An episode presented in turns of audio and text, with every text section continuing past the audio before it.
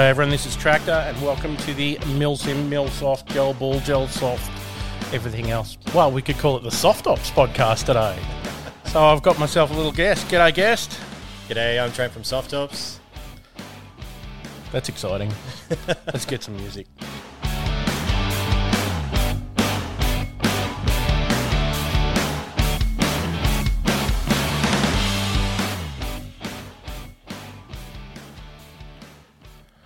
So we've known each other for a little while now, Trent, haven't we? Yeah, we have. Um, pretty sure. About 18 was- months? Yeah, I think this is one of the first or second places I came out to actually play Jabal at. Yeah, and we like stabbed you straight away. Go and go and run things. Yeah, yeah, I remember that. It's, uh, So think it was three the- gun. yeah, well, it was three gun. We, were, we played around with that, and then I think the next one I was hanging around at was the I think the Anzac Day games, or like that weekend of, of games, and it came out and did some refing for that as well, which was uh, pretty fun. Yeah, refing's different, isn't it? It is. It it's, is. It's not for everyone. No, it's not. But look, it's. Uh, I think like, for me, I had a bit of background in paintball refing as well, so Yeah. it was really fun, and that was in the days of uh, the temp setups on the field as well. Yeah, well, I've talked to a few people about that lately. They they remember it, but they go, "Oh yeah, that was so long ago."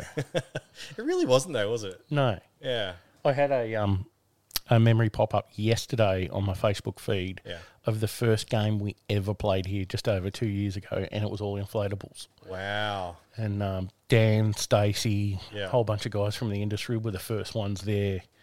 Um, some of the guys from ComSims and whatnot. So yeah, we've uh, we've come a long way from a few blow ups on a rugby field. Nice. Yeah. Now look, and there's fields popping up everywhere as well now, which is.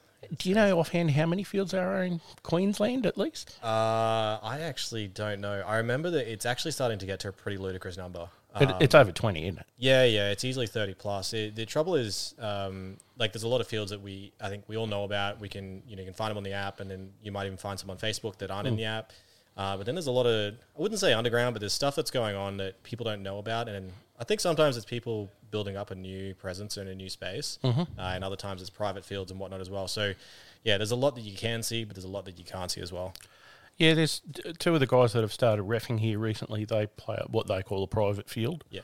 Um, it's just them and their mates, but it's well set up. They've sent me photos of it, and they're like, "Oh, you should come out." They play there every Sunday. Yeah. But then they come and ref with us, and don't like they do play a little, but it's, yeah, it's different. It is. It is a lot different. And I think. Look, I think. Um, I think a lot of guys and really enjoy after being around for a while. Anyway, I really enjoy kind of those private setups. Sometimes it's a field. Sometimes it's just sessions because you can really start to play around with rules and different games and all sorts of stuff that you just want to do with mates, which is pretty cool.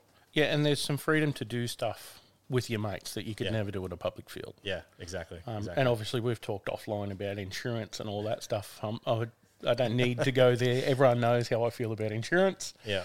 Um, yeah, yeah, we don't need to go there. But um, yeah, a lot of the the first fields are still around. We've still got Dennis at Mango Hill. We've still got Francis. We've still got Brent. Yeah.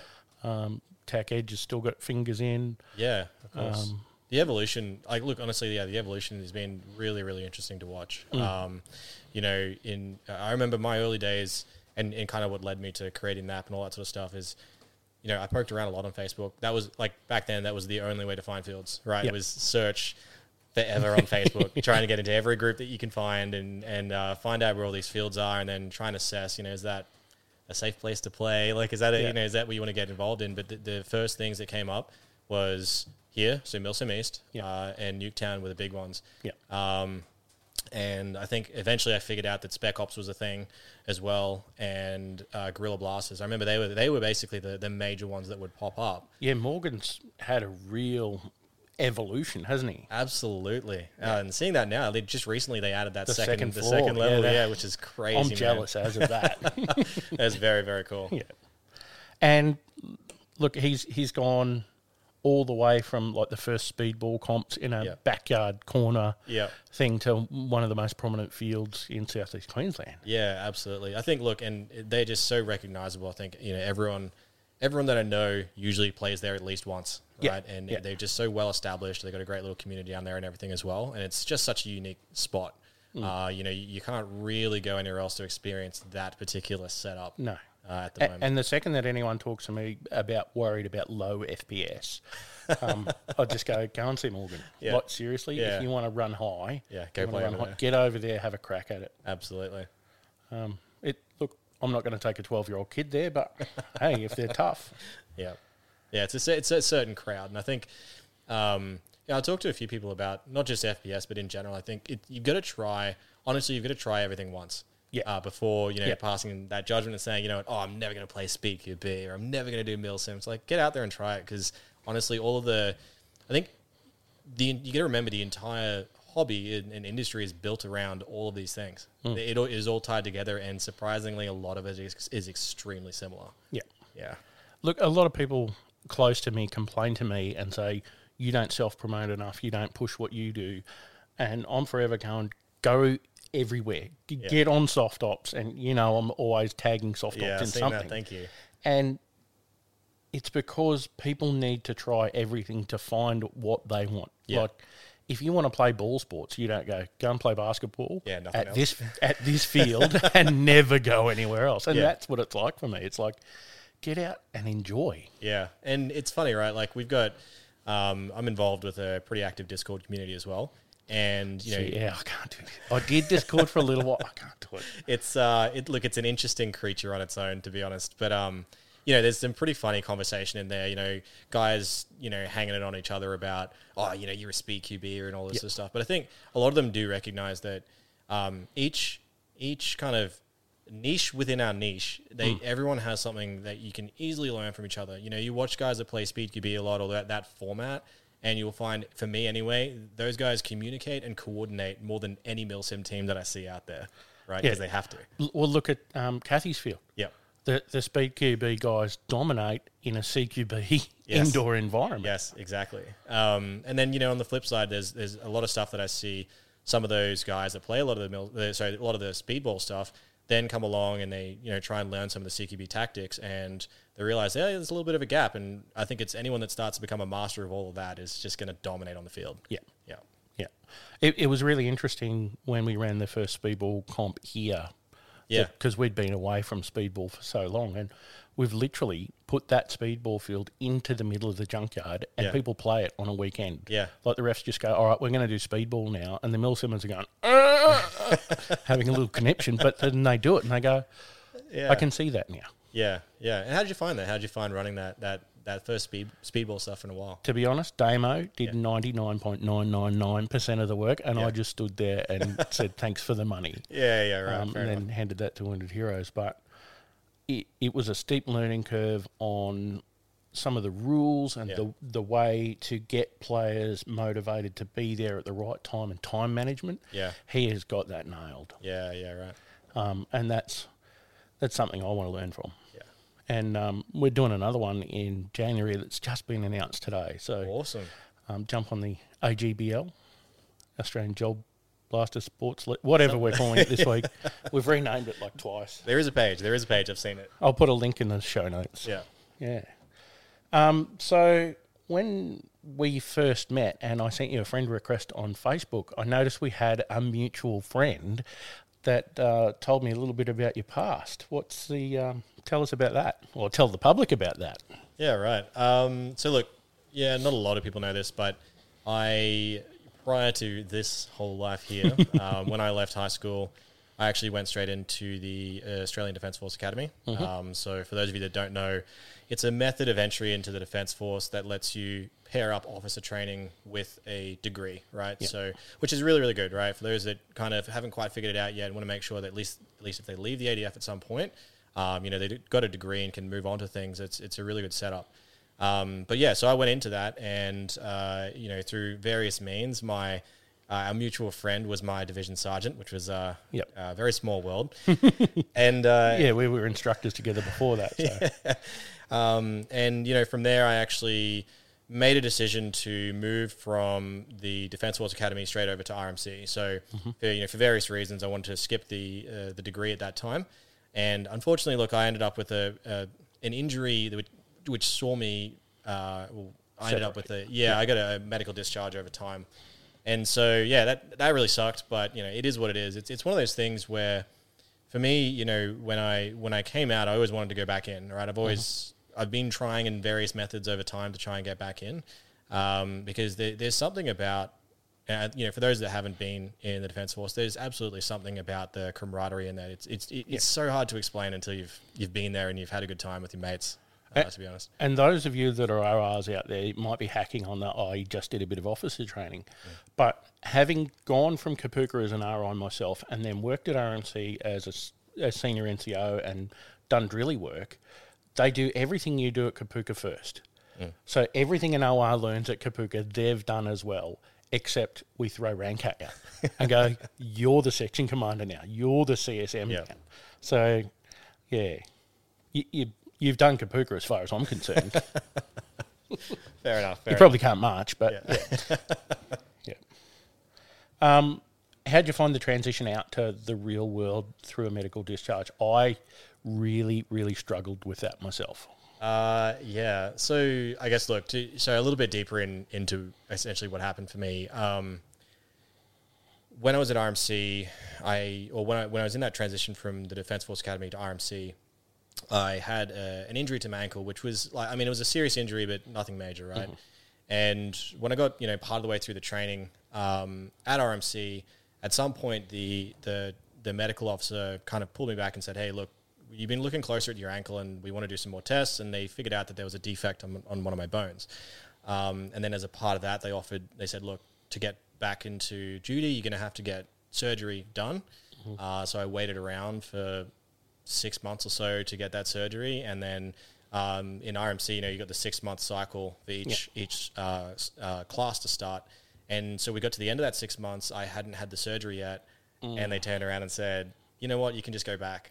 And yeah, and it was, dude, it was mind blowing. And it, Yeah. unfortunately for me at the time, look, I just wasn't in the mental state for it. I just said, Yeah, going that's- from the op tempo of nothing back yeah, right into training. Exactly. And then in a 12 month window, that's like three batches of some Yeah. pretty intense, you know, initial training. So that's when I withdrew. So, and, and when I say I was medically discharged, it was the part that I've struggled with. Uh, there were two things. And one was that when I left, they, they said I was actually fit for duty. So I only discovered that I had a medical discharge when I applied to re-enter and they said, no, no, you've had a medical discharge, so you can't come back. um, Gotta so- love paperwork. yeah, so you- you can probably imagine the frustration with that. Um, but then as a part of that, look, the transition, it was it was a bit of an interesting one for me. Look, you know, I think fortunately, you know, unlike I know a lot of people have struggled with that transition, but, but for me, because I'd gone through training and you know that sort of stuff, and but I hadn't been in for too long, and it was still, I mean, let's face it, like that's like twelve to eighteen months out of school, Yeah. so it's kind of like a gap year, right? So for me, it was okay, but what I I think what I struggled with later on was not being able to get back in Yeah. because in, in my head that was always the plan. Um, you know, one of the one of the discussions that I'd had when I was when I was applying for my uh, to to leave, I'd actually said I have every intent of reapplying, but after having seen, um, in some sense, you know, some of what was going on with the training and uh, the way that we kind of go through that as people that are fresh out of school, I had said to them, I said, I just feel like I don't have the life experience to be able to, you know, within a matter of two years, be leading people that are far more senior than me in terms of age and life experience, you know, into life and death situations. That just makes no sense to me. So I wanted to basically go get that life experience and then and go back in. But yeah, as I said, just haven't been able to do that.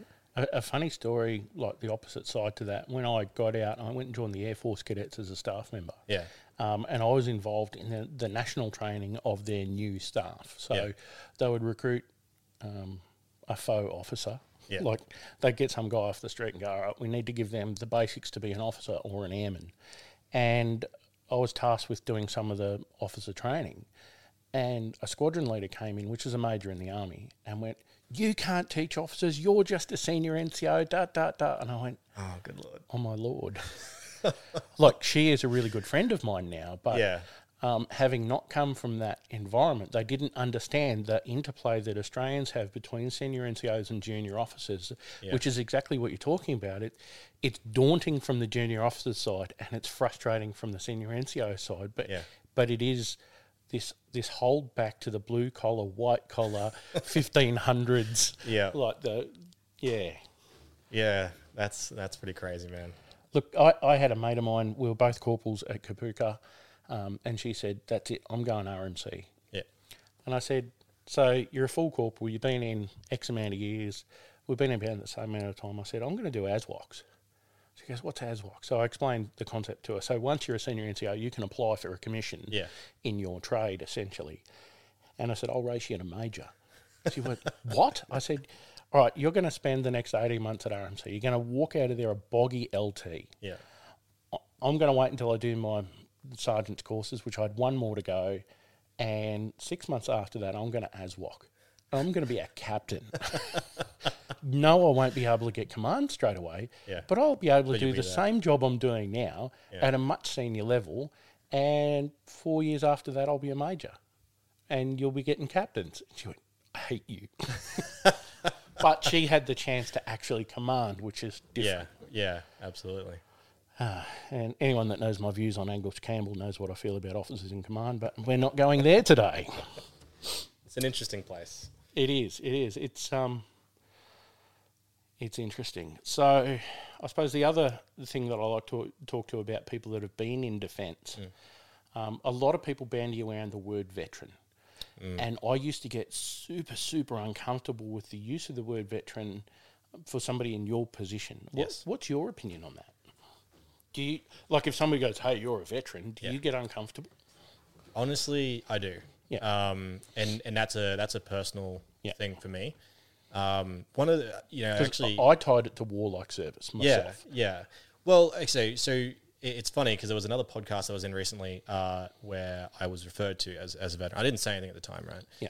Um, but it actually made me think about it, and it's one of those things where, for me, I'm careful about talking about it because whilst for me it's a personal thing, it makes me uncomfortable because for me I feel as though, look, I mean, as you said, you know, people can look at that and say, "Oh, you did a bit of training, right?"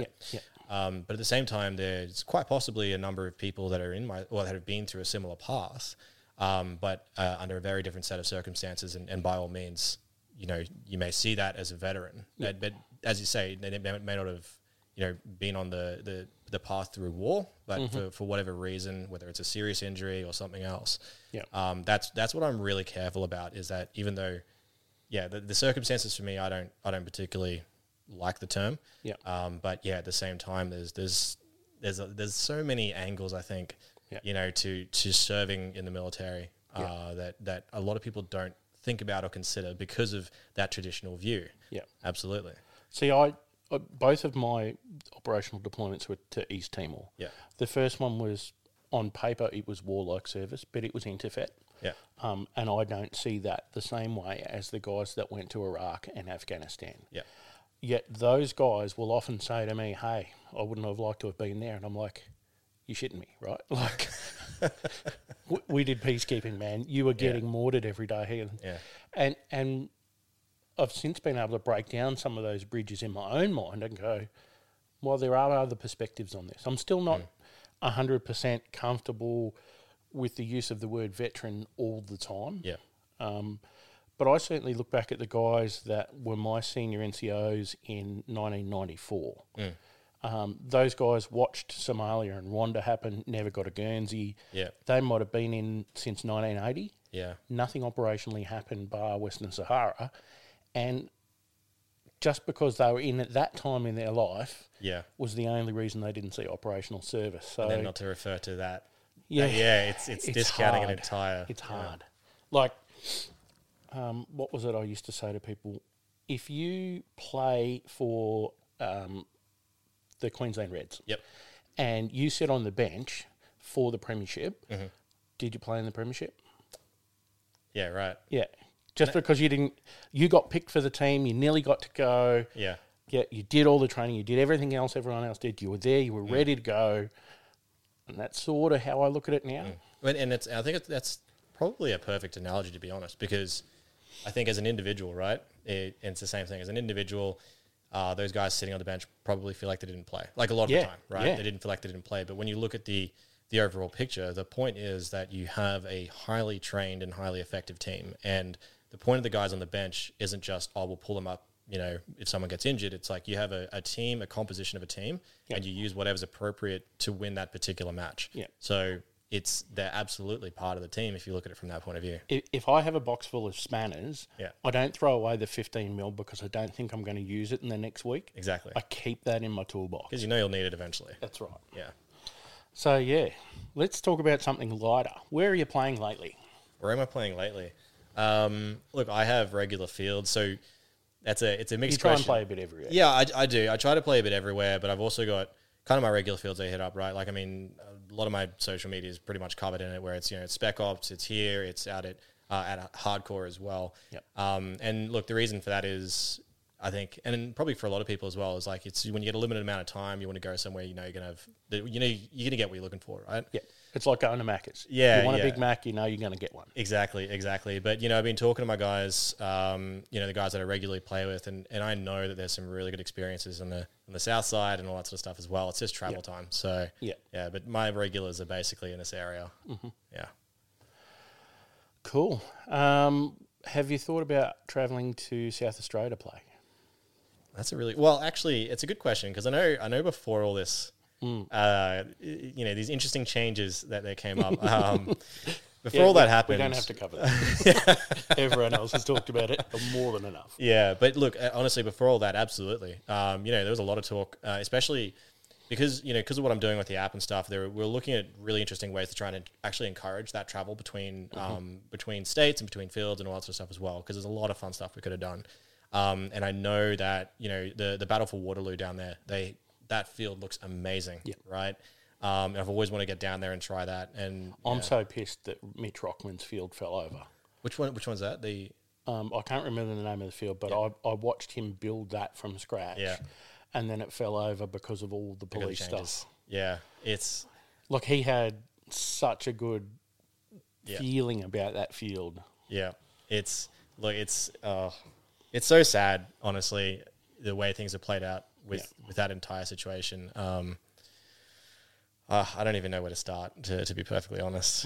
Um, you know, I, I had a bit of a chat about it uh, on another podcast, but it's it's just one of those things where look, there's a lot of emotion. You know, yeah, from from from the community's point of view, from retailers, from field operators, from people whose lives, like you know, livelihoods are on the line. There's a lot of emotion behind it. Um, but when you kind of unpack it and, and look at the situation, there's, I think ultimately, and this is what I said, I've said previously. Ultimately, it was a very um, a poorly informed decision made at a very very bad time, right? Because you know what we're talking about here is so ultimately someone has decided, okay, we, we need to you know we need to have weapons license, whatever it is that we need to have. Yeah. Um, and because of that decision, it then puts everyone in a very difficult position to say, well, when do we let everyone know? Yeah. right? Because we know that if they were to let retailers know in advance, they're going to offload their stock as quickly as possible with no fair warning to the to the customers. Well, some people will, right? Yeah. Um, where, whereas on the, you know, and then on the flip side, which is unfortunately the way they went about it, is they've just made the decision overnight and suddenly, yeah, Like, yeah, w- one of the examples I know is a guy that was retailing both in South Australia and Queensland. Yeah. And made the decision to cut away his Queensland operations and moved everything to South Australia about a month before this. Um, and although me and him don't see eye to eye, I Yeah. really feel for Yeah. that guy's business because there's nothing that he did that just yeah, that caused it. caused that. Yeah, it's completely out of someone's control Yeah. in, in that situation. And and I've said it before. I was looking at going to Black Sheep. Mm. I was talking to the police down there, trying to say these are the blasters I want to bring. Mm. Just tell me no. If there's blasters on here you don't want to bring, just say no, and I'll bring the other ones. Mm. Um, and the political answers I was getting from them said to me, "There's more to this. There is something going on in the background Yeah. here because they they're not saying oh yes or no or we'll look at it. It's being just we can't talk about this at this time. Yeah, and that doesn't help at all. No, especially like Yeah. I've worked for the federal government, and you know what that means. that means we're gonna fuck you up. Yeah. Um, HPA is the other thing I want to talk to you about. You're Yeah. a big fan. Yeah, man. Yeah. Um, look, uh, HPA is it's it's a funny thing. Like I know there's been a lot of uh, controversial kind of conversation around oh, is it legal, you know, all this sort of stuff. I, I do know that, um, you know, for example, uh, sorry, what, what led me to pull the trigger on on getting a HPA system is I'd, I'd have conversations um, with Francis at Spec Ops, and because the whole thing was like I didn't want to go and drop all that money on something that obviously a isn't isn't legal, uh, but b is like there's no point in getting something if either a field operator is not going to let me use it, or b if it's going to put if it's going to jeopardize that field, right? If anyone was to shop and say, "Yo, this is this, This is not legal. Yeah, yeah. Um, so I'd had actually had a conversation with him, and he'd said, "Look, he's got the back and forth emails saying, yeah, it's completely fine." Yeah. Um, and and that's what you know. That's part of what led me to pulling the trigger. But the other thing was uh, just the sheer performance that comes out of it. Um, you know, Mm. for, for me, You can't beat that instant trigger response. no, you can't. And and look, I know uh, as, as many people say, oh, you know, you can build a DSG, you know, you can use it, you can do it with a MOSFET and Yeah, so you on. can pre-cock. you yeah, can- yeah, there's it's not look, the same. Exactly. Look, there's a lot of stuff you can do, but the the amount of time, money, and effort that you'll put into building an, an electric blaster to do that, Hmm. um, to me, doesn't add up. Uh, and I know that there's a lot of maintenance that comes with it. Whereas, Hmm. you know, the HPA stuff, there was only one problem that we've had, uh, and most people eventually get past it. And it's just something as simple as the, the nozzle rubber slips off, right? So it comes off the glue. Um, so some people have found a, a hacky solution to that, and some of us have figured out a better way to do it. Yeah. So you know, there is that that whole component to it. But um, one of the things you know, I've spoken to a, a lot of people that I play with is for me, I'm looking for something as close to a simulation blaster as we can get, and at the moment, HPA delivers that as Yeah. closely as possible with some give or take. Um, and you know, it's to me, it's just a lot more enjoyable, a hell of a lot more enjoyable than If somebody offered a gas-powered or CO2 or green gas-powered magazine-contained option for a gas-operated blaster Yep. that didn't have the tube on it, would that change things again for you? Absolutely, absolutely. Look, um, in the the other sport that we all want, um, that is that you can is- say airsoft. yeah. yeah. About yeah. forty percent of my listeners aren't Australians. Oh, awesome! All right. Yeah. So look, yeah, like in, in the airsoft world, um, gas blowback rifles, that is the dream. Um, and I'm really annoyed because recently uh, I stumbled across a Japanese channel that on on YouTube where this dude uh, they're running around in a I think they call it I forgot what they call it. It's, it's got some weird name, but it's it's a park over there where they're playing airsoft. Mm-hmm. And this guy and, and the guys that he runs with, they only run gas blowbacks, and it is honestly you watch it, you know, like that is everything you want. Um, you know the the the kind of the realistic functionality of it, but also you know the other component uh, component to it to me is that limited mag- magazine capacity. Um, Yeah, a lot of people don't like the idea of a limited ma- like Yeah. the Mac 11 came out at M4A1. Yeah. And one of the first things I heard people complain about was it's only got 30 or 40 rounds. And I'm like, what? Yeah. Well, what's the problem with that? That's 30 or 40 kills, isn't it? Yeah, I'm yeah, like, yeah. Or at least 20. Yeah, yeah, absolutely. It's it's a funny thing. Look, the you know watching the um, I think the comparison between gameplay, right? Like we're going to think about the evolution of of gel blasters, both as a technology and what we're using, but also the hobby, right? Yeah. And and we know, like again, we were talking early days, right?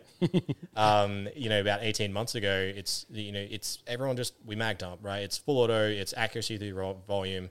Um, and, and even then, you know, the semi-auto on most stuff just wasn't reliable. So it's completely understandable. Um, but then as, you know, over that last 18 months, everything's just like caught on fire, you know, in, in terms of once people realize that there's a lot of technology that we can adopt, um, we're now getting to the point where semi-auto is a lot more viable. Um, we're getting to the point where, yeah, we've got HPA and obviously we have gas blowback uh, pistols. And, you know, I think I've seen some MP5s and stuff on the way as well. There's a green gas MP5 Yeah, that's right.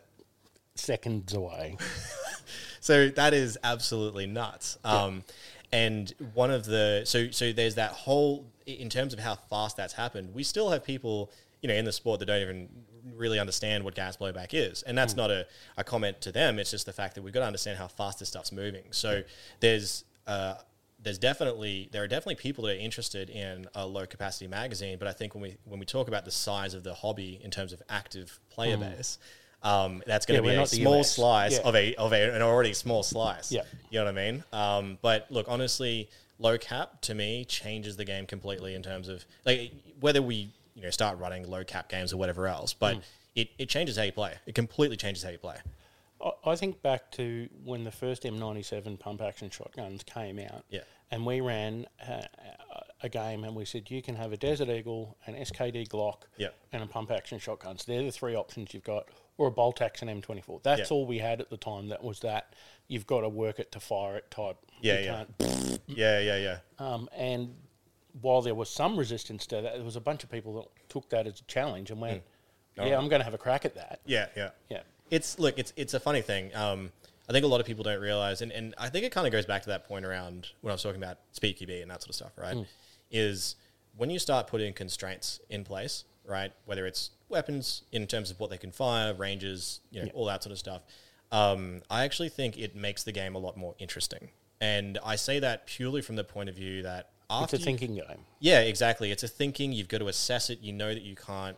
Like you know, if, you, if you're not allowed to run around just full auto, full auto mag dump, or you're not going to have enough ammo for it, um, then it's actually going to make you start to strategize. Whereas in a lot of the casual games today, um, and and by all means, like people have a blast doing it, right? I don't want to I don't want to Yeah. criticize or, or undermine that, but um, you know, when you got people running around full autoing everywhere, you, you're also going to have a body of people in there that aren't really for that. They actually want to have a bit of a challenge, you know, to, to the play style. So I, I think about a lot of the computer games that I really enjoyed 10, 15 years ago. Yeah. And they were games where hunting for ammo was a massive aspect or not shooting was a massive aspect. And I, I get that there are some people that play now that are like, I just want to blast people. exactly, yeah. But there are people that want to sneak and peek and snipe and do those types of. Yeah. I can't really say snipe pretend to not. yeah, Um, 20 meter snipe. yeah, it's and you know it's it's funny. So like uh, so again, talking about Spec Ops, right? Um, one of the one of the coolest things, two two really cool things they've done.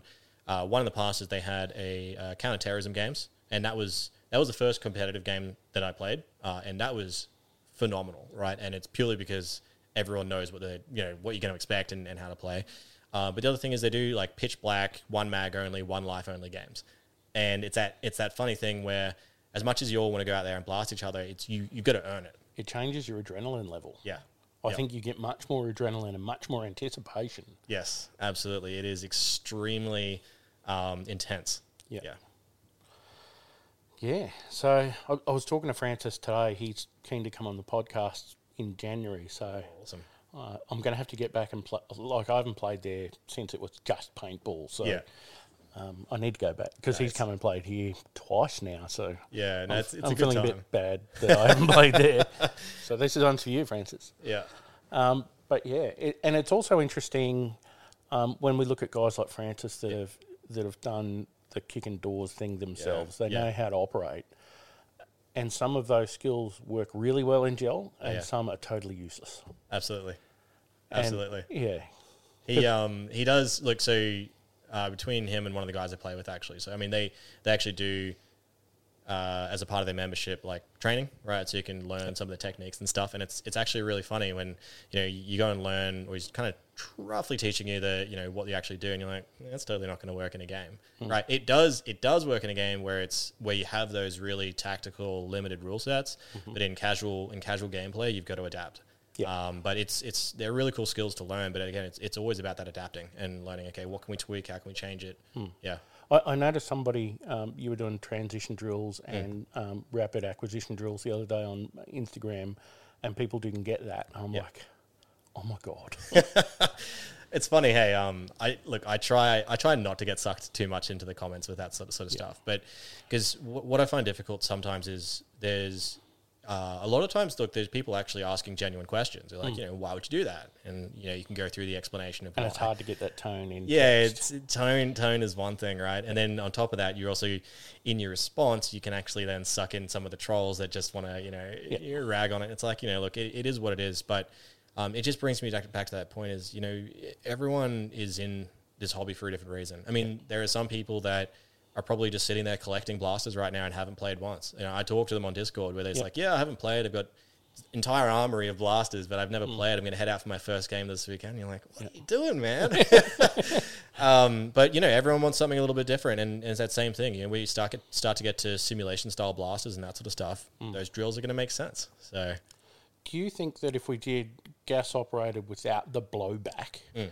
um, so it was gas operated but didn't have that felt recoil Mm. aspect, which would be technologically simpler, Mm-hmm. um, would that be something you'd wait until the blowback version came out? Um, so for me, it's less about the blowback and more about the the instant availability of ammo. So being able to rack it, basically, right? Um, so you know, for example, when the P1 first came out, I was blown away, right? I know oh, there's, there's a lot of people that are that'll you know crap on the P1, but funnily enough, it also seems to be the most reliable.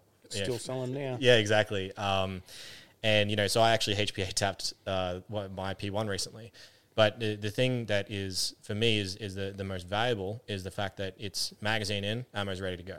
It lets you do that drill. You don't need the blowback. The blowback's fun, right? Um, but you know, it's it's about being able to drill that and, and really kind of that starts to set the immersion for that CQB stuff for sure. I got really excited when um, they were talking about uh, the the one that Tactoys does now, the the electric pistol with blowback. Oh And yeah, I, uh, I was really yeah. looking forward to that, and then when it came, I was I really felt let down, even though they'd made some of the changes that they needed to make to make it work. Mm. Um, and I just wonder whether, like, where are we going to go next? What's Yeah. after gas blowback? That's a, so honestly, that's a really interesting question. I, I just don't know if there's much more beyond that. Like I know that there are some uh, in the airsoft world. I know that there are some electric style simulation blasters. So um, is it Tokyo Marui has their next generation recoil system, and it's got you know pretty similar functionality to what a, to, to what a gas blowback is. Yeah. Um, I've always I've always thought the electric like that that timing of having the electric blowback pistol alongside the gas stuff I've always thought was weird. Um, I know that there are some very specific fields that don't allow gas, and so as a part of that, it's like yeah, fair enough that that would make sense, but I just don't see the point of it. Um, Just you know when we talk about performance and all that sort of stuff as well, it's Yeah, it, I think it, it, it should just be price point. The um, the 3DG, it's about a hundred dollar blaster. yeah It's not a thousand dollar blaster. yeah But the gas blasters, there is a lot more technology and effort to get them off the ground. Mm-hmm. I see them being a higher price point. Mm. Not everyone can afford that, but they Yep. still want to have a pistol that's plenty of fun. And I, I see the 3DG and the Brit M22, Mm. and there's a new SKD Glock coming out that's got the 14.4 yeah I think I saw that yeah um, so that sort of stuff, I see a place for it. And Mm. I remember having a chat to Morkai when we were standing up EP1 about limited capacity magazines. And we were trying to work out a way with the J9 level of technology. We were at Gen 9. We weren't, I don't even think we had the ACRs back then, the J10s. Mm. And we're like, if we're going to do 30 round mags, how do we do that? There- Yeah. There wasn't, like, we sat there and we played with it and went, all right, well, we'll load the people's mags and give them to them. And, we, and yeah but then what's to stop them doing these yeah, ones there- yeah there's no practical way of doing low kappa. But yeah with if if we got a P1 adapter Mm-hmm. that we could put inside an M4 shell, put the the working parts in there, and then put a P1 mag in the mag well, we could make that work. a low It's- cap yeah It's not beyond the realms of possibility, and I'm sure there's some hacksmith out there now going. you got me, tractor. I'm doing that. I'm buying six P1s tomorrow. Well, it's um. So look, it's it's kind of funny. So the because I think the issue in terms of having a, a low cap magazine, right? So again, Airsoft World, they have a spring coiled coiled all the way through the magazine, and then you just you know load however many is appropriate. But the biggest issue has been in the past about well, how do you put gels in without the spring crushing them on the way through? Yeah. So I think look, I think that there is a solution to to getting that technology working. Um, I know a few guys that are looking at some some ways of doing it. Yeah. But yeah, it, it is really tough because even even like you know you, in terms of these these mid to high caps that we're using, uh, the issue being of course is you know for those of you that kind of don't know how the magazines work properly is that you know if you only put thirty rounds in, it's not going to work because there's not enough gels to feed up the up the tube. But yeah, it is um it is. It, I think it's it's a it's an interesting challenge. Uh, But then at the same time, you know, when we talk about low cap stuff, I know there's a lot of guys that you know want to do pistol only matches and that sort of stuff, and that is really fun stuff. Um, But you know, then then we're talking about guys that've only got gas blowback pistols, or you know, you've then only got a limit of what is it like 17 rounds or something like that. So yeah, you start to run into your own challenges there as well. What one of the refs here that's been a priority since day one, Jake, Mm. he wants to run a John Wick match where it's just CO2 pistols and pump action CO2 blasters. Yeah, like down. He wants to run it down here, or Yeah, at the right. junkyard. Yeah, yeah. And, and literally, he wants people to wear suits and like get right into the cosplay, and that's Yeah. cool. That's, Yeah. Mm. like it's not for everyone, and I'd love to do that, but I can't see hundred people rocking up for it. Hundred percent. You're yeah, because you, again, it's that same thing. We're in a niche, Yeah. right? And now you're talking about okay, now we only want guys that show up that have actually got gas pistols, Yeah. uh, or gas shotguns, and that want to dress up. Yeah, and they've never been here before, and they might like coming, and Yeah. they're not stuck to X field, and Yeah, yeah, exactly. There's some other other things going on. The uh, I would say though, you know, it's, it's funny that kind of stuff. Um, so you know those those drills and everything that you've seen. You know, obviously we're we're training down here using the CQB environment. I would say that it is set up very well to run that kind of stuff. Um, incredibly fun space to play in. Yeah. For for those in the public that don't know, we have four different groups that come here one night a week. So your Mondays, we've got a- Tuesday, Tuesday, yeah, sorry. Um, the the Monday guys they're here now. That's who I was Yep. waving to a second ago. Yep. Um, they're an established Milsim team. You guys come here on a Tuesday. There's a speedball team that comes here on a Wednesday, and there's a junior speedball team that's about to start coming here on a Thursday. Awesome. And they just make a small donation to Wounded Heroes, and they come down here and they do their own things. Um, Yeah. In the past, there was ones where we'd run training, but you can. There's only so much you can train a team to do without being the font of all knowledge, Like, and you can't. Nobody knows everything. Yeah, you've you've spoken about the challenges of, of running training stuff before. it's a dirty word, man. yeah, I, I was talking to uh, Bob Davis about it because we're looking at doing um, the next Milsim I'm involved in, Milsoft. The Milsoft, it's not right. Milsim. Yep. Um, he said, "What training do you want provided?" And I wrote this paragraph about training's a dirty word, and uh, I just don't know how to broach that subject because whilst I want people to get higher levels of skill, there are people that have a level of skill that are competable, that don't need somebody to tell them what to do. Um, so it's hard to find a, a venue where you can go, I don't care what your skill level is, let's just play Yeah. um, in a milsim environment. I think Jace does that well, um, and I think it's something that I need to learn how to do better in, in going. This isn't training. This is an event, Yep. and let the people play. Don't. Yeah, they're going to jump on your squad. Just let them jump on, Yeah. like literally. Yeah, yeah. I think look, and, and it's a it's an interesting thing, right? Because I think a lot of it always comes down to expe- expectation from the players, mm. right? Is do they know in any event, right? Is is when they're going to show up somewhere? Is are their expectations in alignment with whoever is you know delivering that or, or running that event? And I Yeah. think there's a lot of times where it's very very easy for people to get their wires crossed, and the I think even just the name Milsim. Right, and, I, and I know you know you've That's had why this conversations. podcast exists. Exactly right. It, it, you know, I've- seen it, I've heard those conversations. It- It's just the fact that that name triggers different impressions and understandings of, of what that means, right? And it could be anything. Like you could even say, even if you step away from Milsim, and again, if we talk about speedball, right, you can say I'm running a speedball competition. Is that you, the, for those guys that have played or have seen different types of speedball formats, can it all show up if they don't read the rules or they don't understand, you know, what's going on? Then there's going to be an absolute mix-up when the when the competition is running, and I, I think that just applies to, for all of that. Yeah. Um, and you know, this idea of running a a more casual and introductory kind of approach to the to the milsim space. I think that's fantastic, right? Yeah. Um, but it, yeah, it's, I think again, it's going to be that same thing where it's like, okay, you know, obviously, experienced guys going to show up. It's no, it's, it's an, like Yeah. no I, question I want about the it. experienced guys to show up. Yeah. But I don't want the new guys to feel like the experienced guys are looking down on it, even if they're not. Yeah. I Yeah. don't want the impression that other people will judge them. Yeah, yeah. That's The elitism. that's the hard sell. Yes, no, absolutely. But you know, I think starting to foster that environment though, it's it's really good, and it's just a matter of as long as you know everyone's kind of understanding there. If the experienced guys show up, if there's an expectation, it's like, hey guys, you know, you hit a mentor, Yeah. right? So be friendly. Yeah.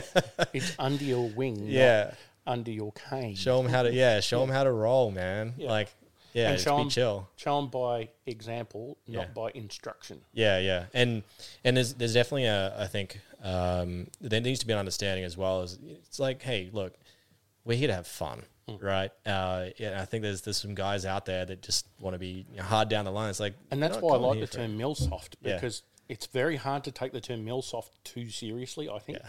Milsim, people get, and I get wrapped around the axles about what Milsim is Yeah. and what you should and shouldn't do. Yeah, yeah, Milsoft says, hey, but let's be soft. Yeah. Like, that's the whole point. military style. Yeah. Yeah, yeah, Yeah, paramilitary style softness. yeah, cucumber sandwiches and cold fairy bread. Only a few people know that joke. Um, so any blasters that are on the horizon that you are pining for? Hell yeah, man. Well, actually, so firstly, I mean, you've just said that the the gas MP5 is I've Not- seen it firing. Really It is. It is very very nice. wow. Yeah. So I'll show you after this. I can't share Yeah, it, yeah. obviously, but I can show you. we'll describe the sounds to you later in the next episode. Um, yeah, look, so MP5, absolutely. So I've got I've got a couple of uh, HPA engines sitting on my bench waiting to be installed. Um, What do they fit into? Is that like a V2 shape, yeah, or is it its own thing? Totally. yeah, it's like it's it's a little simpler than that. In the the, the core of it is basically re- is replacing the cylinder in any blaster. Right, Yeah. the cylinder is the engine. Yep. Um, but then there's a trigger board similar to your MOSFETs that Yeah. then mounts into the gearbox. So um, you can use the same engine in a V3. You can use it in a Gen 8. You can use it in a V2 style. Uh, as long as you know the tricks to get the trigger board to mount and all that sort of stuff as well. For the V3 stuff, they have a specific um, trigger board so it all fits in.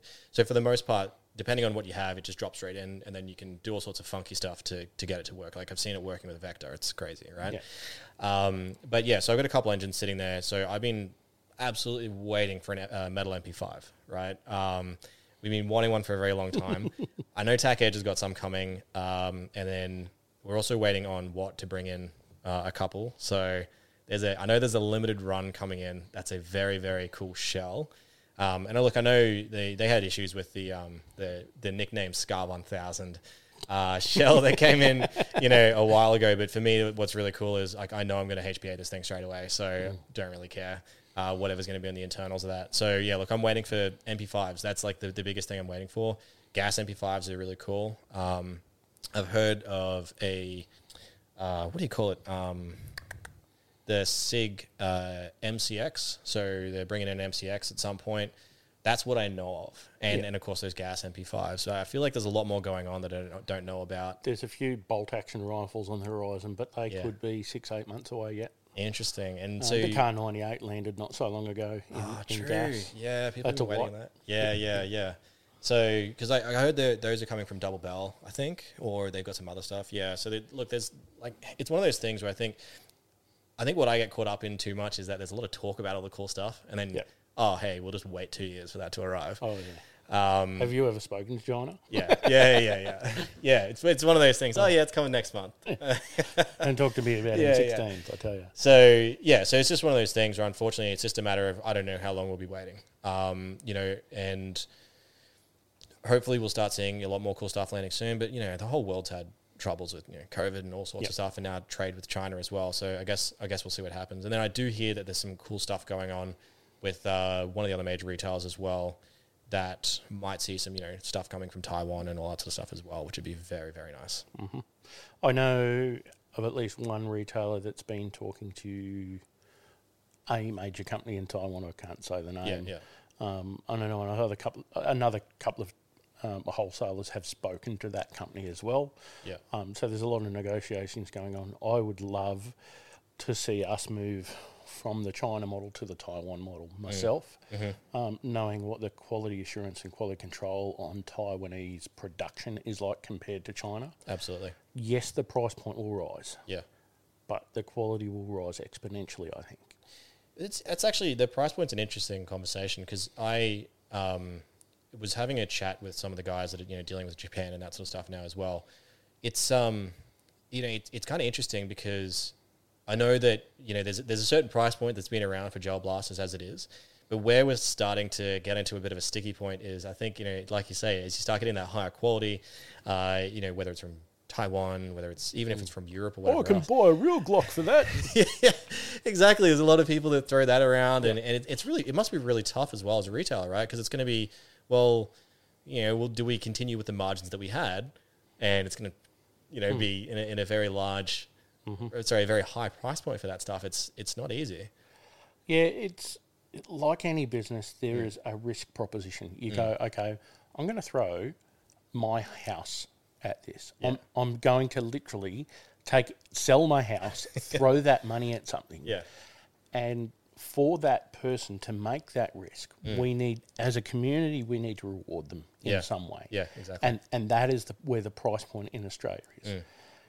taking like um, I think about the Bingfeng Mac 10. Mm. I know the guy that was the first guy that had them in Australia, Mm. and he had the first couple of cartons. They were air freighted in. He was so excited, and they were a lemon.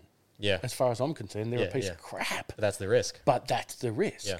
Um, and that guy took the risk, threw the money down, got him here air freight, and you can imagine what like Mm. Oh, yeah. cartons Yeah, of yeah, Mac yeah. tens. Um, and that didn't work out for that guy. And there's other guys that have waited for the slow boat and done the sneaky peeky corporate espionage, like being the first and done the mergers and all that stuff. Yeah, yeah. And got the X item here first. It looked at TAC Edge with the, the minigun. Mm. I can't imagine what the setup costs on getting some company in Japan or China or wherever going to them and going, that thousand dollar US dollar minigun, I want you to go and change everything you do about that so it works for me, Mm. and I only want a hundred of them. Yeah.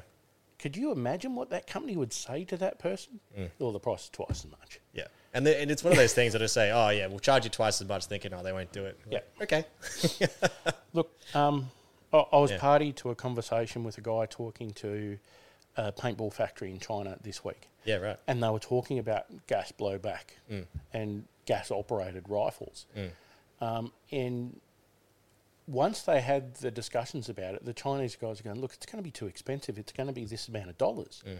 And the guy went, yeah, I can do that Yeah, right. because he can see what they will retail for. Yeah, He can yeah. take that risk and go, yeah, that's, yes, I'm going to have to throw my house and my car and my dog at this and a kidney for, and my Yeah. firstborn child, but Yeah. then that'll all get come back. Yeah, yeah. I think, and it's funny, right? Like that stuff you talk about. I think a lot of people forget about that. Yeah. And you know, whether it's risk, whether it's all the overheads, everything of just running a business. Like, there's no point. I think uh, there are a lot of people out there that will complain about price point and then not realize, like, yeah, sure, you could go and pay the Chinese price and try and get it in yourself, but Yeah. miss out on the convenience. You miss out, on, you know, all the risk, all that sort of stuff. Um, but then at the other end of it, it's like at the same time that person also is trying to make a living, you know, in, in doing this stuff. So there's a there's a, a point there that you've got to accept. Yeah, that, it's hard because you've got to find a point that's fair, Mm. that's not gouging, that's not undercutting, that's Mm. and like I think about the previous retail stuff I did before Gel Blasters, and it was essentially there was an industry collusion on what the price should be, Yeah, and it was this unwritten agreement that okay, you're selling it for that, no one else is going to sell, it. and it, nobody spoke about it, but it was just. Don't sell it for less than anyone else because then Yeah. everyone loses. absolutely. Yeah, Um, but that doesn't seem to exist in gel blasters. yeah. It's a, it's an interesting space. yeah. Uh, look, it's not two litres of milk at Woolies where you can Yeah. just go, I'll take a loss on that because I'll come in on something else. But Yeah, look, there are some items that I, because I talk to people on the back end and you look at the price of X item and you go, I know what that costs in China. Mm. Yes, it's a pain in the butt and everything else. Uh, and then you sell it for what? Mm. And look, I know the ins and outs of that, and I feel like it's ripping people off. But look, some guys have got to get rewarded for innovation. yeah, yeah, Um, and as much as I'll rag on some of the, the guys out there privately, I won't do it publicly because they're doing something. Well, and look, the other thing is, I think at the end of the day, if it wasn't for that, we probably wouldn't be where we are as a, as an industry, to be honest. Yeah.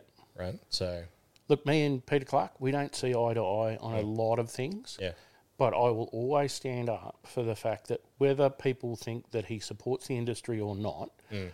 this industry owes a lot to Peter's persistence and his attitude and his business acumen. Mm. Whether you like why he's in the industry and his opinions on things yeah, doesn't mean that we're not here because of him or here because of him or or any of that stuff. And people forget about 2016 and 2017. They were very formative years in the gel ball industry, and people go, "Oh, but it's only been around for five minutes." Literally.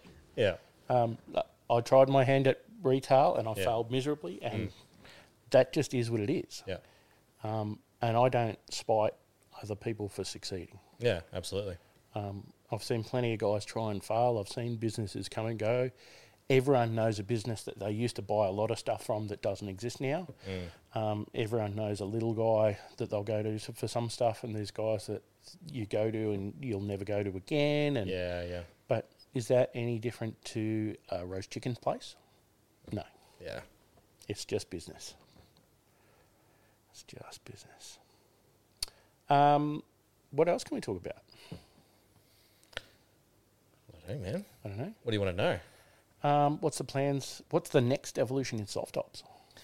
Next evolution in soft ops. Um, there's, look, there's a bit that's going on that I'll talk about, and there's some stuff that I won't. Oh, obviously, You- like, and don't feel pressured to talk about things No, that no, you're not ready to. no, no, absolutely. So look, uh, look, soft ops has gone through an interesting kind of, I guess, interesting journey. So, I mean, I early on already said, alluded to the fact that I kind of like I started soft ops because I couldn't find information.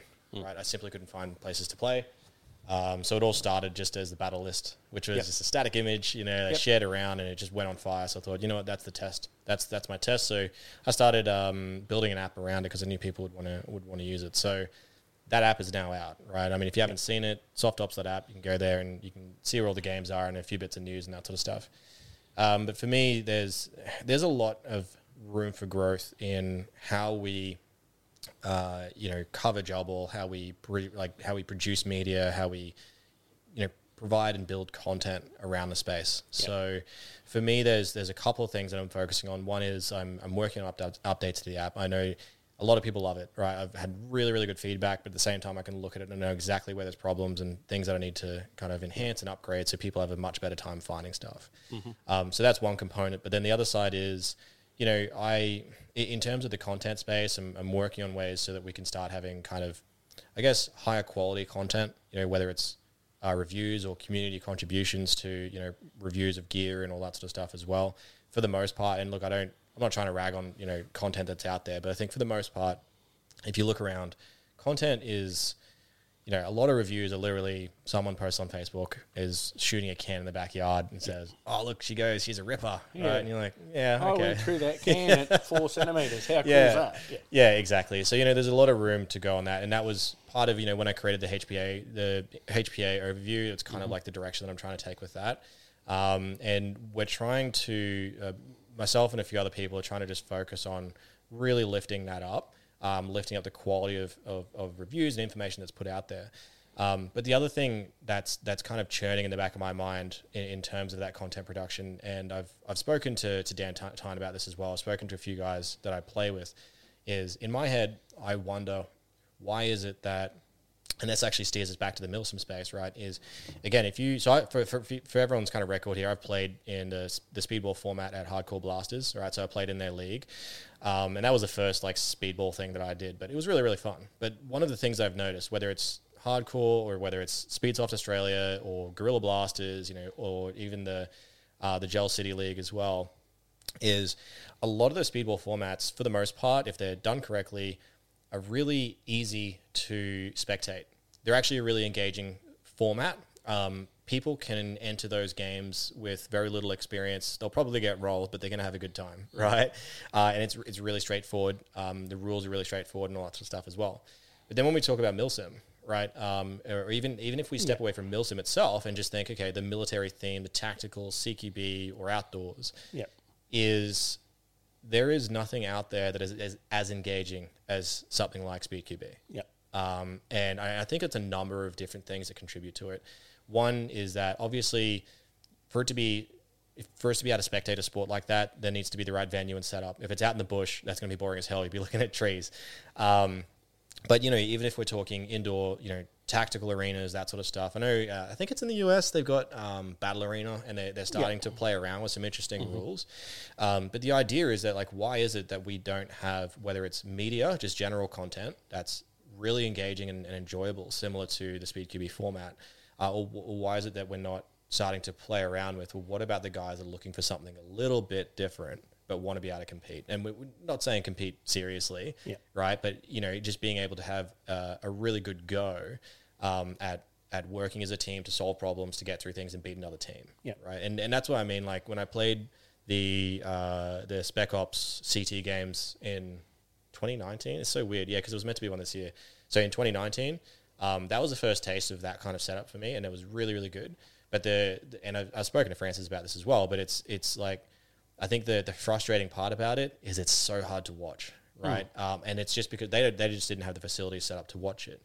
Um, but I think yeah, for me, look, I'm I'm I'm working with a few people to try and start looking into what are some other you know formats that we can play. I'm really looking forward to what's going with this Milsoft stuff as well, um, because I think look, you know, I think you're onto something in that there's something there around how do we how do we have formats of gameplay that allow people to come and try it, and as you say, they don't feel like they're getting you know looked down upon or anything like that. Um, but then at the same time, in in in having it shown in a way, whether it's online through live streams or whether it's people literally just sitting there on the sidelines watching, uh, in a way that's actually engaging and fun to watch. Because you know, there's I think it's easily forgotten that as much as there are people that enjoy playing, there's people that enjoy collecting. There's actually a lot of people that enjoy watching. Look at airsoft. Exactly Absolutely. Right? And and that's there's a reason why there's so many big channels out there. Is if it's done in the right way and it's engaging enough, um, you know, there are there there are people out there that will simply just watch it, and in in my mind, that's really good for growth. Yeah. Right. And and that's I guess that's probably what I'm getting to is, you know, I've had conversations with Dan and a few other people as well where it's just like that's all we really should be focusing on is just growth. Yeah. Right? Is is the positivity. There's a lot of friction and stuff going on in the community, but at the end of the day, if all we're doing is focusing on things getting bigger, bringing more people into the fold, insulating the sport in you know in terms of making sure thing, the wrong things aren't being done, um, then it's a, that's only a good thing. So, yeah, I suppose the the flow on for that, the question that I'll pose for the audience is: Would soft ops be a place that becomes a hub for that media content? uh, I would love it to be Yeah, honestly. Um, so because for me, spending the the time that I've got, I don't have time to go looking for the new content mm. on YouTube or Facebook or wherever else. Mm. I rely on other people getting that to me. yeah, um, absolutely. and like I watch Beard and Blaster Club, and I watch mm. Timmy Dope, and I watch um, Vague Strategist, and a Yeah. few of those guys, and um, yeah, but I, I can see that if we can get some high level content, um, the growth could be phenomenal. Yeah, and look, you know, the guys that you mentioned, one of the one of the things I'm trying to do, and it's a part of the updates and everything I'm working on as well, is I want people to be able to come in and not only like obviously if there's you know, news articles written, people want to read stuff, they can read it, but having essentially, for lack of a better term, calling it like soft ops TV, right? But it's just where you know whether it's community YouTube submissions and, and all that sort of stuff is exactly what you're talking about. It's like you know what, I don't want the distraction of Facebook, I don't want the distraction of all the other stuff out there. I literally just want, I just want my you know my Yeah, gel I, ball I content. want for never think Yeah. for gel ball. Yeah, exactly.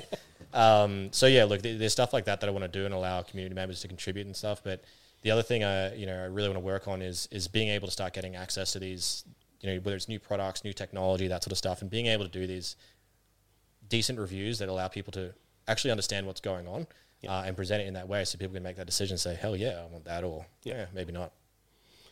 Yeah, uh, the other thing that I think is vital in in those types of content creators is the feedback to the manufacturers and the importers Yeah. to say this is the vibe on the street. People want a Colt 733 or they want an XM177E2. Th- This is what people want next. Yeah, Um, I remember again when the the Mac 10 came out, there was a lot of hype. Everyone's going, "Yeah, yeah, we want the Mac 10," um, but the sales didn't match what people were saying online. So it wasn't the the truth of what people wanted. Was they like they liked the idea of a Mac 10, but were they ready to spend the money on it? Well, and you know that online voice is really interesting, right? Mm. Because I think what's easy to forget in the online communities is is generally speaking the voices you're going to see. Yeah. Right. It's like two ends of the spectrum. Mm-hmm. It's either going to be someone's like really really keen on something and happy with it, or they're at the other end and they're really really unhappy with it. Yeah. And so it's it's a very difficult litmus test to then make a decision about well, what should we actually bring in. Yeah. But it's interesting that you talk about you know the getting that feedback to the retailers because the same thing uh, you know in airsoft I know and it's a lot easier because it's it's a lot more established in you know Yeah. worldwide for that sort of stuff. But Well, they I, I look at the archery world and Yeah. I look at the gun world. yeah They send out products to independent people Yep. free of charge and Yep. go, go and mess with this, break it and then tell us what to do different. yeah they have that involvement in it, and then when you're ready, we'll send you the final one Mm. Yeah. and do a review on it. Absolutely. And there's no fiscal involvement in that. Yeah. It's not produced by the companies themselves. Yeah, Sure, Remington does this and Hoyt does that, blah, Yeah. blah, blah. But the industry is driven by those end users and Mm. their opinions on the product. One hundred percent agree. One hundred percent agree. I, I, I support Aussie Reviews on Patreon, yeah. not because of the politics of guns or whatever else, because of his independence Yeah. on gun stuff and because of his stance on gel blasters. Yeah, right. And, and it's funny, right? Because that support, that support through things like Patreon for those creators is actually what enables, enables them to do it. Because they're not, as you say, there's no financial involvement. So they're not getting paid to do those reviews, but they need to be able to have the time, equipment, and all that sort of stuff to be able to do it. Uh, and we look at the table in front of us. Yeah. This is a prime example of the, where pa- my Patreon money goes. You can see where it's going here. It's not five cents. And I don't do this because I'm involved in the industry. It's because I'm passionate about the subject. Yeah. Um, Thank you to those supporters, by the way. His setup is very nice. I'm jealous.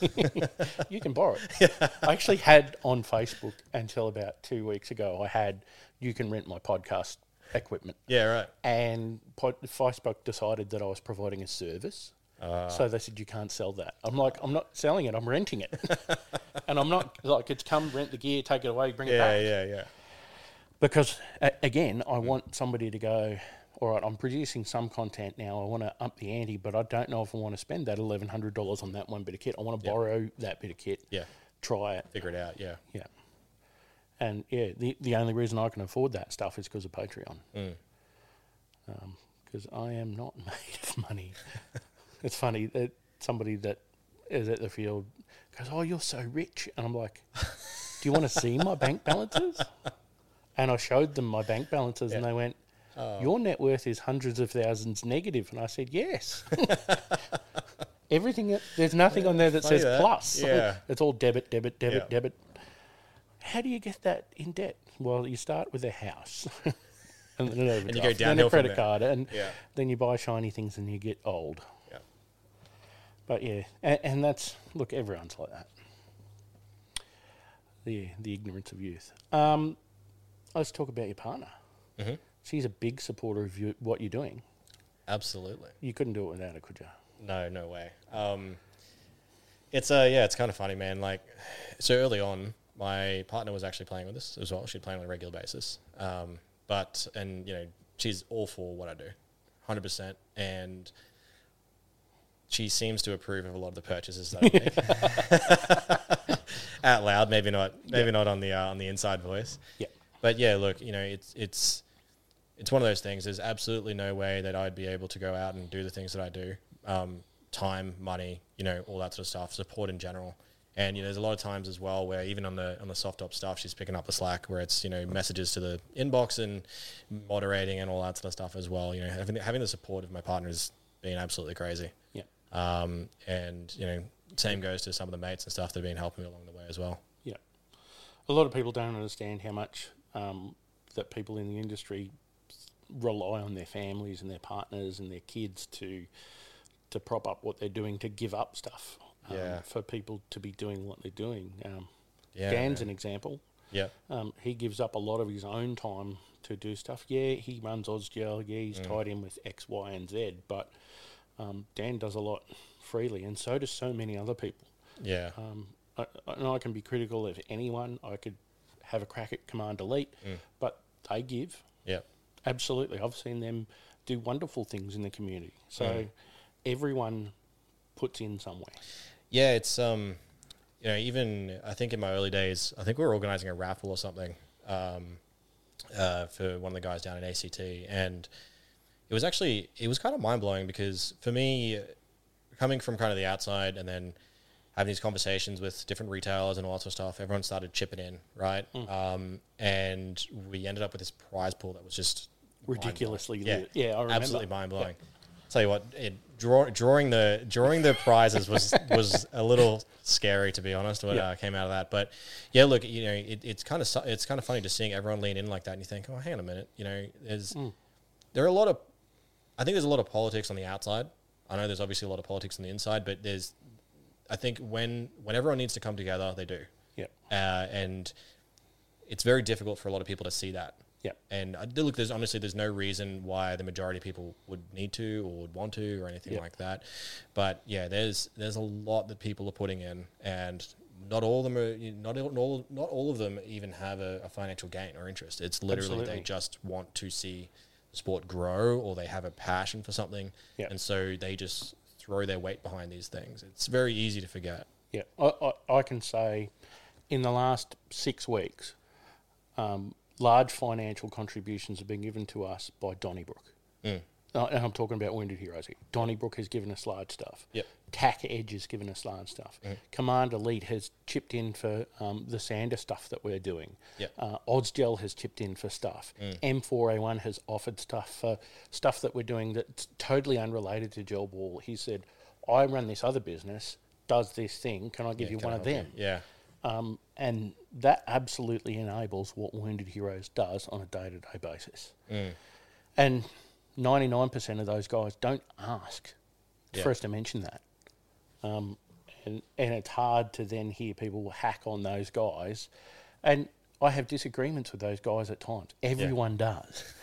but at the end of the day, we need to be a community. Yeah, and it, it really goes back to that point, right? Is is despite all the stuff that, that goes on in between, is it's it's growth, Yep. right? and It's helping people can. Mm. make mistakes and learn from them and change. yeah, That that's the biggest thing I've seen in the last twelve months is people did things into the industry and they saw what that meant Mm-hmm. for themselves and for the industry, and they changed what they were doing. yeah, Um, some people have done that really, really well, Mm. and some people have done that poorly. I think yeah, you get and you got to give them credit for it, right? Because it's it's one of those things where even as individuals, it can be very difficult to admit or recognize if if if you've been doing something that wasn't right and say, actually, you know what, we do need to change. Yep. You know, there's there's some stubborn people out there that just wouldn't do it. Look, it is really easy to go tack toys. They're a bunch of wankers. Mm. Corey's got a squeaky voice, all that mm. sort of stuff. Mm. But there's a lot of support.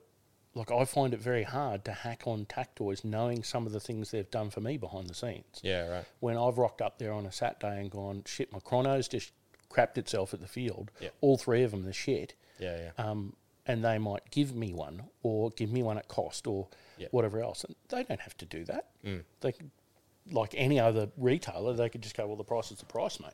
yeah. Um, so they do some stuff that I don't agree with too. Yeah. But yeah, that's the industry for you. it's uh, interesting. All right, so we've done an hour and a quarter now. Mhm. You want to keep talking? You got something you want to know? We'll talk about. I'm happy what do you got coming for Christmas?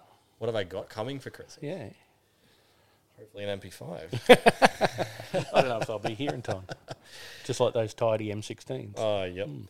Yeah, no, honestly, I have no. Actually, there is one thing I know of that I've that is under the tree for me, uh, which is the I got a uh, what do you call it? Um, What is it with beeping in this podcast? yeah, I know, right? Um, so Spec Ops, they've got like a little store sitting there now, and so they're actually selling SORD equipment, and they've got Mm-hmm. these really nice rigs. It's absolutely overkill for gel ball, but yeah, I know I've got one of those sitting on the tree, which is You know what I say? well, Pay once, cry once. Yeah, true.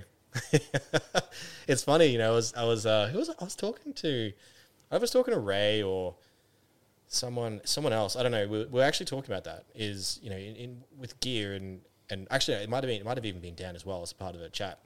But it's just one of those things where you come into the sport, and at first it's like I want a cool gun or a cool blaster, more accurately, and I want to get some gear, but you don't want to break the bank doing it, right?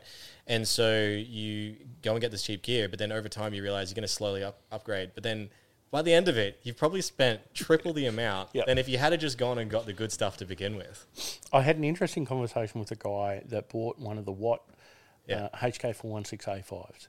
That's only that's only just hit, hit the market, It's right? been here for five minutes. yeah. That's his first blaster. Wow. He what, didn't what, have- they, what were they retailing for at the moment? Like, 785. damn. At, and look, it They're is good what quality, it is. right? The shell, the shells Yeah, quality? yeah. Yeah, yeah. Um, I've got one here if you want to have a Yeah, look I'll have a afterwards. poke around, yeah. Um, but the the point for me was he went, look, I've got the money now. Mm. I'll get this, and in two years' time, I won't be looking for something else, or I don't have to take it to a tech and, and get the A and the B and the C. I don't know all that stuff, so Mm. Yep. I'll just buy the good one. Yeah, yeah, right. Um, which is an interesting. Not uh, like I- I know nothing about the internals of that that blaster, right? But it's it's an interesting take on that where someone's walked in and said, "This is what I'm going to get." Blah blah blah. I don't need to do anything. It's like it's only been on the market five minutes. How do you know that? Like, I- I- You know what I mean? But um, I, I think there's certainly there's certainly something about the quality of shells. Like I, I'm pretty sure I'd seen the prototype for that, um, so I got a good idea of what that looks like. Um, But uh, yeah, but the I guess the other side as well is that you know same thing is you can go and get a nylon blaster or whatever it may be, and then over time you start buying all the metal parts anyway, and you end up with something that never looked like looks nothing like it started. Yeah. As you say, you've only paid once. It's- Yep. yeah, Uh, It's the old ana- analogy with the axe. yeah, It's had three heads and four handles, and it's the best axe I've ever had. yeah, exactly. Yeah, but look, that that's not everyone. Um, look, people know that I sell the J nines we have after X amount of rentals, and we sell them for hundred bucks. Yeah. and they're perfect for the single mum or the whoever doesn't have the budget. Mm. It allows them to get a blaster and a mag and a, and a Yeah. that they know is working right now. They can go and play with it today. Yeah. Um, and it's a hundred bucks. There's not many places you can do that. Yeah, and you know it's a, it's a really interesting uh, thing that you point out there as well. So one thing I've noticed at Fields lately, uh, so just talking about you know budgets and, and entry level stuff, right? One thing I've noticed at Fields lately, I mean, firstly, it, it's starting to quiet down a little bit, but when I've been playing at certain areas, um, there have been a lot of rentals, a lot. Like I'm talking, there are a few sessions where I think there were 40 rentals showing up in a public session. So it wasn't a private session or anything like that. Yep. And it's it's groups of um, you know school kids, soccer clubs, work groups, all sorts of stuff. I think you know it's. I'm not sure if it's just because it's the season. I mean, you know, we're all locked up for COVID for you know Lord only knows how long. It, look, it is the breakup season. Mm. There's always going to be those parties. But is it is it that gel blasting is the new laser tag? I think it is. Yeah, You talked to Dennis Mm. at um, Mango Hill Skirmish yeah, about his transition in the last 12 months from um, half a dozen Scar V2s as his rental blasters Mm. to over 100 J10s wow, with drum mags and, and, and.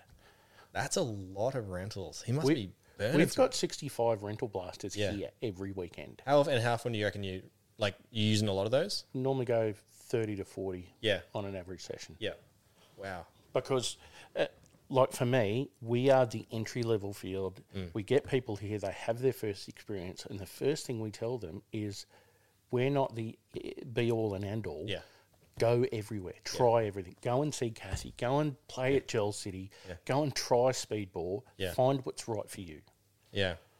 because not everyone likes what we do It's funny, like I- it's. I noticed there's, and I think a few people would see it as well. When you, especially when you start bouncing around between fields, there are very different atmospheres, um, very different demographics and people that show up as well. And and that's the one thing I've noticed here a lot is, well, I don't know if it's always new players, but there's there's definitely a, a it's hard to describe that it, it feels more family friendly here than many other fields. It's not that other fields aren't.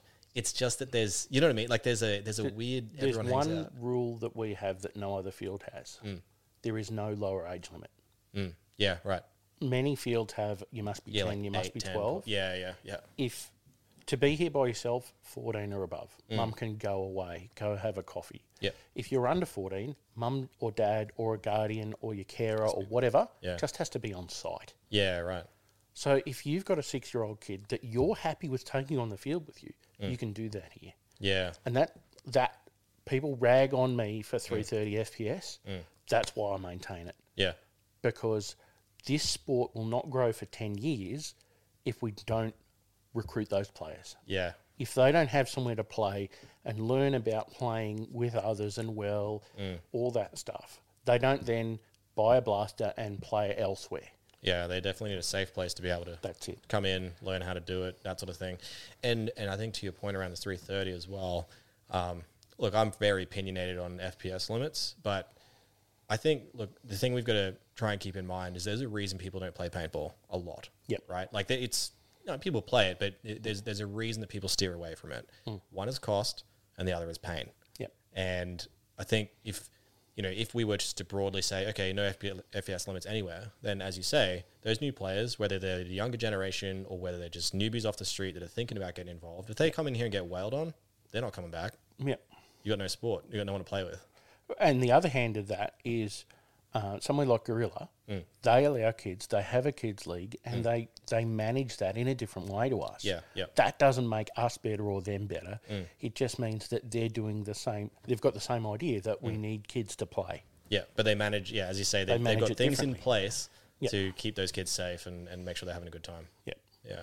Um, me and Martin Shaw had discussions very, very early on um, when I first started coming here about the culture of Milsim East. A- And, we sat down and discussed exactly what we wanted in the culture. Um, and I think we've, by and large, got the culture amongst the players that we want. And it's something that we're always, always working on. Yeah. We haven't got it 100% right. Yeah. We do upset people. We do do the wrong thing. Mm-hmm. Um, but I think we own up to it very quickly. What, what do you think causes those upsets? What kind of stuff? I think it's people have different opinions. It doesn't matter where you're from. Yeah. People have different perspectives on things, different ideas about things. Mm.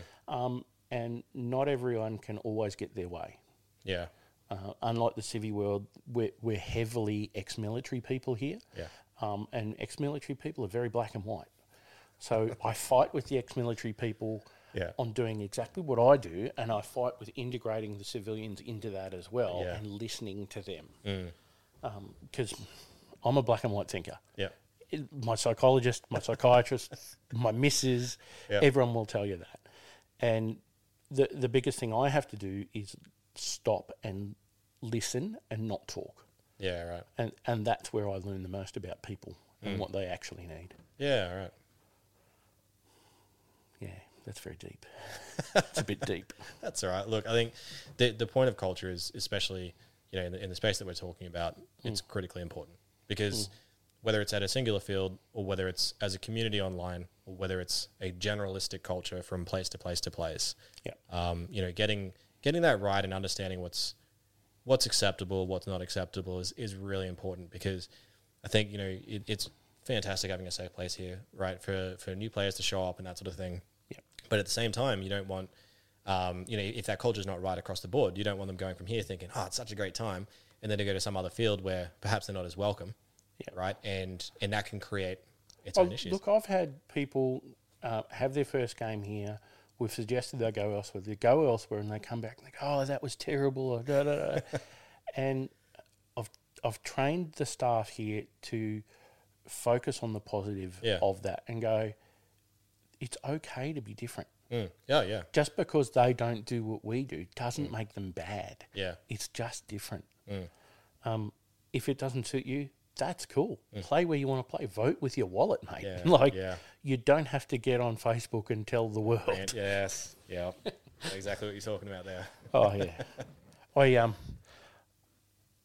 A lot of people don't know who I am in the real world, and they know me as Tractor and whatnot. And when I comment on stuff on Facebook, it, it's so funny. Listen, people will go, "Oh, you don't know what you're talking about." Oh, that that thing does this. It doesn't do that. You just Yeah. go, whatever. Yeah. You just got to let it go. Yeah, it's look, it's taken. I don't know about you, but it's taken me a while to to kind of realize like, Chill. yeah, as much as you want to you want to be involved, it's also like, eh, A- and that's why people have asked me to moderate pages and be admins. And um, there's outside of Gelball, there's ten Facebook pages that I'm an admin or a mod or mm. whatever on, and I do not want to get involved at in the Gelball industry because it, it's too close to home. yeah. And well, I mean, and even even talking about communities, then do you do you tend to see similar patterns? In, Absolutely, Yeah, it's everywhere, right? It's Yeah. not just yeah. It, it doesn't matter what the sport or whatever it is. Yeah.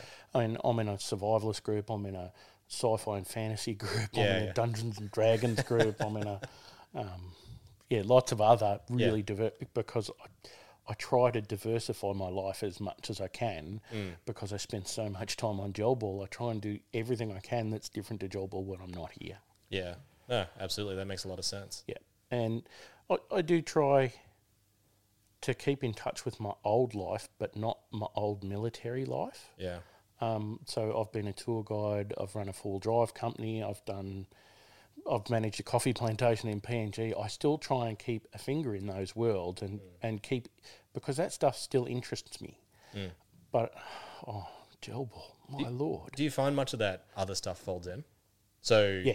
a lot of that experience comes back into Absolutely. what we're doing here. Yeah, absolutely.